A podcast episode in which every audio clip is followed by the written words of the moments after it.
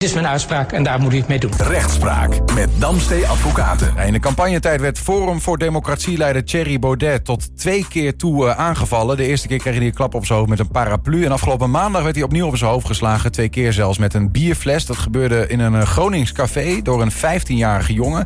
De schade bij Baudet die lijkt de wonder wel beperkt. Maar toch, hoe zit het dan eigenlijk met de aansprakelijkheid? Dan gaan we praten met uh, letselschadeadvocaat Lennart Mensonides. Welkom. Dankjewel. Um, ja, ik bedoel, de aansprakelijkheid is natuurlijk niet het eerste waar je, waar je aan denkt bij, uh, bij zo'n verhaal. Hè? Maar dat is denk ik vooral uh, gezondheid en een politicus die uh, wordt aangevallen. Ja, het is natuurlijk schokkend dat iemand die bepaalde politieke standpunten uitdraagt, dat niet veilig kan doen in Nederland. Hè? we hebben een land waarin vrijheid van meningsuiting een groot goed is. Ja. En als jij in een café je verhaal staat te doen en je wordt plotseling geslagen met een bierflesje, dat kan niet helemaal de bedoeling zijn. Ja, echt schokkend. Dat is, ja, is de, eerste gedachte misschien wel. Maar je bent letselschadeadvocaat. En dan heb je meteen ook een soort van uh, haakjes rondom aansprakelijkheidsvragen. Ja, ik zie natuurlijk een hele hoop in, in dit verhaal. Kijk, het is natuurlijk heel vervelend dat die Thierry Baudet in dit geval uh, overkomen. Maar het eerste waar ik aan denk is... goh, hoe kan het nou zo zijn dat je een politicus uitnodigt... waarvan je weet dat er best wel een risico is dat er wat kan gebeuren. Tramalanten in dit geval. En dat je dan glas schenkt als uitbater van een café. Ja, ik heb daar een beetje met verbazing naar staan te kijken. En dan, dan, dan, kijk je dus eigenlijk het, het, café aan. Nou ja, goed. Ik wil natuurlijk hier niet het café, in dit geval ook, ook niet dat specifieke café, voordat ik uh, mensen hier aan de schandpaal uh, nagel. Uh, en dan zouden we ze ook om wederhoor moeten vragen. Wie weet nou, waren de, kijk, de, de plastic op. In een café moet je ook een biertje kunnen drinken. Ja. Ja, laten we eerlijk zijn. maar je ziet dat het ook anders kan. Als je naar Koningsnacht of Koningsdag gaat, dan is vaak een heel gebied alleen maar plastic. En dan zie je overal plastic glazen. En dat kan met carnaval ook. Uh, dus waarom had dat hier niet, niet gekund? Hè? Ik, ik zeg, het had misschien wat veiliger gekund in dat opzicht. Uh, maar goed, uh, ja, we moeten ook normaal een biertje kunnen drinken met elkaar in Nederland. Dus dat dat hier niet zo was, is misschien op zich niet zo gek. Ik denk dat het café ook niet wat valt te verwijten. Maar het viel mij wel op. Ik zag allemaal glazen flesjes op de toonbank staan. Ja. Nou ja, goed, tegelijk, tegelijkertijd komt uh, ook Thierry Baudet helaas uh, tegenwoordig al met, uh, met, een, met een hoop beveiliging na, na, na zo'n avond. Zeker na die eerste aanval. Ik kan me ook voorstellen dat je dan denkt als café, ja, dat is geregeld. Ja, dat snap ik heel goed. en ik denk ook dat dat zo is in dit geval. Hè. Laten we niet, niet te veel conclusies trekken. Tegelijkertijd denk ik wel, je nodigt iemand uit waarvan je weet dat er veel man op afkomt dat betekent dat je veel omzet hebt. Dat is voordat de cherry er is, nadat hij er is geweest. Je hebt een hoop volk. Dat betekent ook dat je omzet maakt. Dus er zit ook een commercieel iets aan vast. En dat, vind ik, legt ook wel een klein beetje de verantwoording bij zo'n café. Hè? Dat is in dit geval zo dat de beveiliging is opgeschroefd, heb ik gelezen. Dus er is van tevoren het een en ander geregeld. En er zullen ongetwijfeld afspraken over zijn gemaakt. Maar ik vind van een commerciële onderneming die er ook een beetje geld aan verdient, mag in die zin ook wel een wat hogere zorgplicht uh, worden verwacht. Ja, dat, dat woord zorgplicht, dat vind ik wel een interessante in deze. Um, als ik naar gewoon even breder, want dat is ook, uh, dit is een, een voorbeeld van iets waar het misgaat. Maar dat ja. gebeurt vaker in uh, uitgaansgelegenheden, bijvoorbeeld dat, dat het uiteindelijk onveilig blijkt. kunnen we een, een café of een uitgaansgelegenheid daarop aanspreken? Nou, kijk, in beginsel is het zo dat een café natuurlijk wel de zorgplicht heeft uh, in ieder geval om ervoor te zorgen dat als jij een biertje ergens drinkt of een drankje komt doen met iemand, uh, dat je geen slachtoffer wordt van, uh, van geweld of intimidatie. Dus in die zin, als, als er een dronken persoon binnen is, heeft zo'n café wel degelijk de zorgplicht om ervoor te zorgen dat die persoon niet binnenkomt of wordt verwijderd. Hè? Dus er is wel, wel een zorgplicht. Maar de drempel is heel hoog. Er is een geval bekend in de rechtspraak waarin een, ik zeg maar even, een bekende vechtersbaas een café binnenkomt en uiteindelijk iemand mishandelt. En dat dan wordt gezegd van ja, die jongen heeft zo vaak wat gedaan in dat café. waarom laat je zo iemand nog binnen?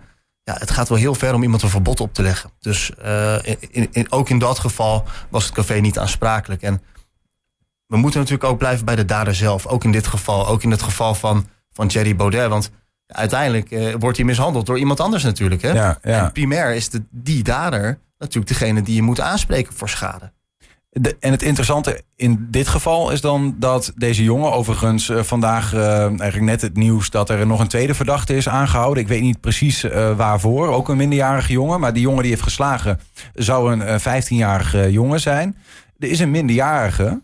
Um, is dat, speelt dat nog een rol als het gaat om die aansprakelijkheid? Ja, dat speelt zeker een rol. En ik denk dat ik straks aan het eind van dit verhaal ook Daarom terugkomen op die zorgplicht van het café. Hè, want dat is dan misschien een andere partij waar je verhaal kunt halen. Kijk, in Nederland is het zo dat ehm, een kind tot 13 jaar, en dus tot en met 13, die ehm, een onrechtmatige daad pleegt, een mishandeling, zoals in dit geval, die is daarvoor niet zelf aansprakelijk. Dan ben je als ouder altijd aansprakelijk voor het gedrag van je kind. Ook als je er niet bij was, ook als je er niks aan kan doen. Nou zijn gelukkig een hoop mensen verzekerd. En ik heb het al wel vaker hier in deze uitzendingen gezegd. Zorg dat je jezelf goed verzekert. Uh, want je verzekering zal dan de schade gewoon dekken. En dus stel dat deze jonge man van 15, 13 was geweest. Hm. Dan waren zijn ouders aansprakelijk geweest. En dan had Thierry via de verzekering van die ouders zijn medische kosten en andere schade kunnen verhalen. Maar als een kind 14 of 15 is, dan is het in principe zelf aansprakelijk. Dat is alleen anders als je als ouder uh, er wat aan kan doen of kan voorkomen dat een kind wat doet. Ik vind zelf altijd een mooi voorbeeld joyriden. Als jij feestje hebt thuis en je laat je sleutels slingeren en tijdens dat feestje let je even niet goed op je 14 of 15-jarige puber en die denkt, weet je wat, ik ga met een vriendje eventjes eh, met de auto rondrijden. Ja, dan ben je eh, als ouders wel aan de beurt, want dan had je dat kunnen voorkomen. Maar in dit geval, ja, het is niet verboden dat iemand die minderjarig is een café binnenloopt. Die kan ook een colaatje bestellen. Dus het is, want dat heb ik me in het begin ook wel afgevraagd. Wat doet in hemelsnaam een 15-jarige jongen in een café? Maar goed, dat mag in Nederland. Ja, dat was een politieke bijeenkomst uiteindelijk. Een politieke bijeenkomst. Hè, dus, dus er zit ook nog wel een bepaald uh, aspect aan waarvan je kunt zeggen: oké, okay, nou, daar laat ik mijn kind heen gaan. En iemand van 15 ja, die kan ook overeenkomsten sluiten. Ik bedoel, hij kan geen huis kopen, maar hij kan wel besluiten van ik laat mijn kapotte telefoon repareren. Ook al is hij niet meerderjarig. En dan word je wel gewoon gehouden aan zo'n afspraak. Hmm. Uh, dus deze meneer is waarschijnlijk zelf aansprakelijk, deze jonge man van 15. Dat betekent dat Cherry uh, hem zal aanspreken.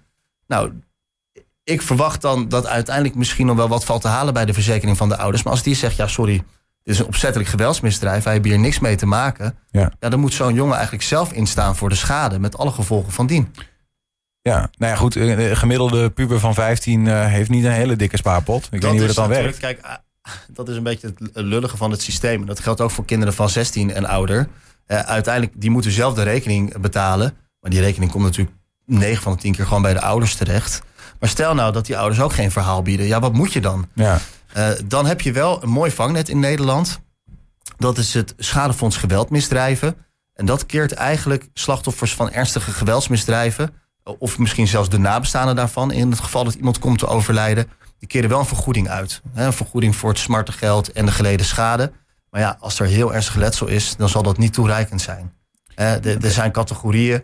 En de laagste categorie van schade, dus bij letsel dat ongeveer langer duurt dan zes weken hersteltijd is ongeveer 1000 euro. En het maximum bij heel ernstig letsel of een heel ernstig zedendelict of iets dergelijks nee, is 35.000. Dus. En, maar, en wanneer kun je dan, want dit is een fonds uh, met, ja, met wiens geld eigenlijk? Wie betaalt het dan? Dat wij met z'n allen eigenlijk betalen, hè, de belastingbetaler. Ja. Uh, we hebben het in Nederland hebben we gedacht, we moeten gewoon een vangnet creëren voor mensen die slachtoffer worden van een, van een, van een ernstig misdrijf. met, met name in het geval dat een dader om, ja, onbekend is, of in ieder geval geen verhaal biedt. Uh, stel dat jij wordt aangereden door iemand die doorrijdt. Nou, dat is een verschrikkelijk akelig. Je weet niet wie het was, maar je hebt wel bewijs van nou ja, dat je been gebroken is. Je hebt aangifte gedaan van, van iemand die doorgereden is. Dat is eigenlijk al genoeg. meer bewijs heb je niet nodig. Je kunt dan gewoon een aanvraag indienen. Dat kan digitaal via de website. En, ehm, en dan wordt, zal worden beoordeeld door een team van specialisten op welke uitkering uh, jij recht hebt. en dan wordt dat eigenlijk zonder pardon uh, naar jou overgemaakt. Maar dat kan alleen als je dus niet, eh, als je de schade niet kunt verhalen op, een dader. Dus stel nou dat je weet dat iemand geen verhaal biedt, dan moet je niet alvast beginnen met dat traject. Want op het moment dat jij, in dit geval Cherry, naar die 15-jarige jongen gaat en zegt: uh, luister eens, meneer X, ik wil dat jij mijn schade uh, betaalt. Uh, ik weet ook wie jij bent en ik, ik weet waar je woont en uh, et cetera. Mm. ja, dan kan je niet meer naar dat schadefonds geweldmisdrijf. Hè? Dan heb je eigenlijk al iemand gevonden waar je de schade kunt verhalen. Maar als jij van tevoren de inschatting hebt van hier kan ik eigenlijk niks mee.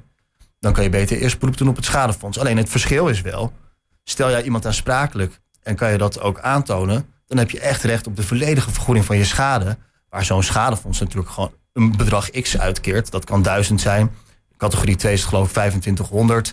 Dan is het 5000. Dan is het 10.000, dan 25 en dan 35. Ja, ja. daar houdt het wel mee op. Ja. Dus maar goed, als je, als je, niet, is, als je niet weet bijvoorbeeld... Uh, hè, dat gebeurt natuurlijk ook in een, een discotheek of zo... dat je op je kop bent geslagen en daar heel veel last van overhoudt. Ja, dan is het een heel mooi vangnet. Dan heb je in ieder geval nog iets. Eh, dus eh, ik dacht, het leek me wel goed om je aandacht voor te vragen dat dat fonds er is. Mm. Eh, en dat je daar dus beroep op kan doen. En daar heb je zelfs tien jaar de tijd voor. Dus je hebt ook best wel lang de tijd om dat te doen. ja. En, en dat geldt ook voor nabestaanden. Hè? Dus stel dat jouw kind komt te overlijden of jouw partner, dan krijg je zonder pardon 5000 euro. En ze komen je ook tegemoet in de kosten voor een begrafenis. Dus het is op zich best wel een mooi Ja, fonds. ja, ja. Eh, een belangrijke vraag die nog een beetje boven de markt hangt is... eh, eh, we, we, we, we hebben een wat een gesprek gevoerd met de, de aanleiding... die aanvallen op, op Thierry Baudet. Maar kijk, bij hem, ik begreep dat de uiteindelijke schade lijkt mee te vallen. Hè? Dat hij eh, bij zijn oog is geraakt. Het had erger kunnen zijn en achterop zijn hoofd Ja. had erger kunnen zijn. Eh, wat voor een, heb je het dan puur over schade die je dan... eh, als, als hij dan toch daar gedoe van houdt en, en niet meer kan werken... Wat, wat is de letselschade die daarbij kan komen kijken überhaupt? Ja, ehm, eh, ik denk om je vraag te beantwoorden dat het in principe met name in dit geval om smarter geld zou gaan. Dus echt puur een vergoeding voor immaterieel nadeel. Hè, ellende die je leidt van de schrik, de pijn, het gedoe eromheen. Hij kan even niet meer campagne voeren dan. Ik weet niet of dat Nou er ja, nog in hij heeft zelfs ervoor gekozen om dat hele feest af te blazen. Hè? Dus ik bedoel, er zit denk ik best nog wel een soort gevolgschade aan vast. Maar ik denk dat het in beginsel gaat om een stukje vergoeding voor ellende en schrik. En vervolgens om een stukje medische kosten. Dat is wat ik nu op dit moment inschat. Omdat hij wel naar het ziekenhuis is geweest. Hè? Er zijn, wat hij vertelde, eh, twee traumachirurgen naar hem bezig kijken. Eh, maar die schade is op dit moment relatief beperkt. Aan de andere kant, kijk, dit is wat we weten. Het kan best zo zijn, hij is op zijn achterhoofd geslagen, dat hij best wel lang last heeft van de gevolgen daarvan. Hè? De gevolgen die je niet zo 1, 2, 3 aan de voorkant ziet. Je kunt een hersenschudding oplopen. En van een hersenschudding kan je maanden last hebben. Ja. Concentratieproblemen, hoofdpijn, eh, noem het maar op. Dus eh, het lijkt ogenschijnlijk licht letsel. En daar kan hij niet zo heel veel mee. Hè? Bij dat fonds moet, moet je letsel wel heel ernstig zijn. Of in ieder geval ernstig genoeg dat je daar een aantal weken last van hebt. Ehm, dus primair zou ik zeggen, in zijn geval kan die alleen maar naar de dader zelf toe. Hè, voor, voor die schade. En gaat het om een stukje smarter geld. En ja, mijn inschatting is dat het niet heel veel meer dan, eh, dan 1500 tot 2000 euro zou zijn. Maar dat is natte vingerwerk. Ja, snap ik. Uh, dankjewel voor je uitleg over deze, de wereld van de aansprakelijkheid eh, hier in dit geval. Lennart Mensonides. Goed.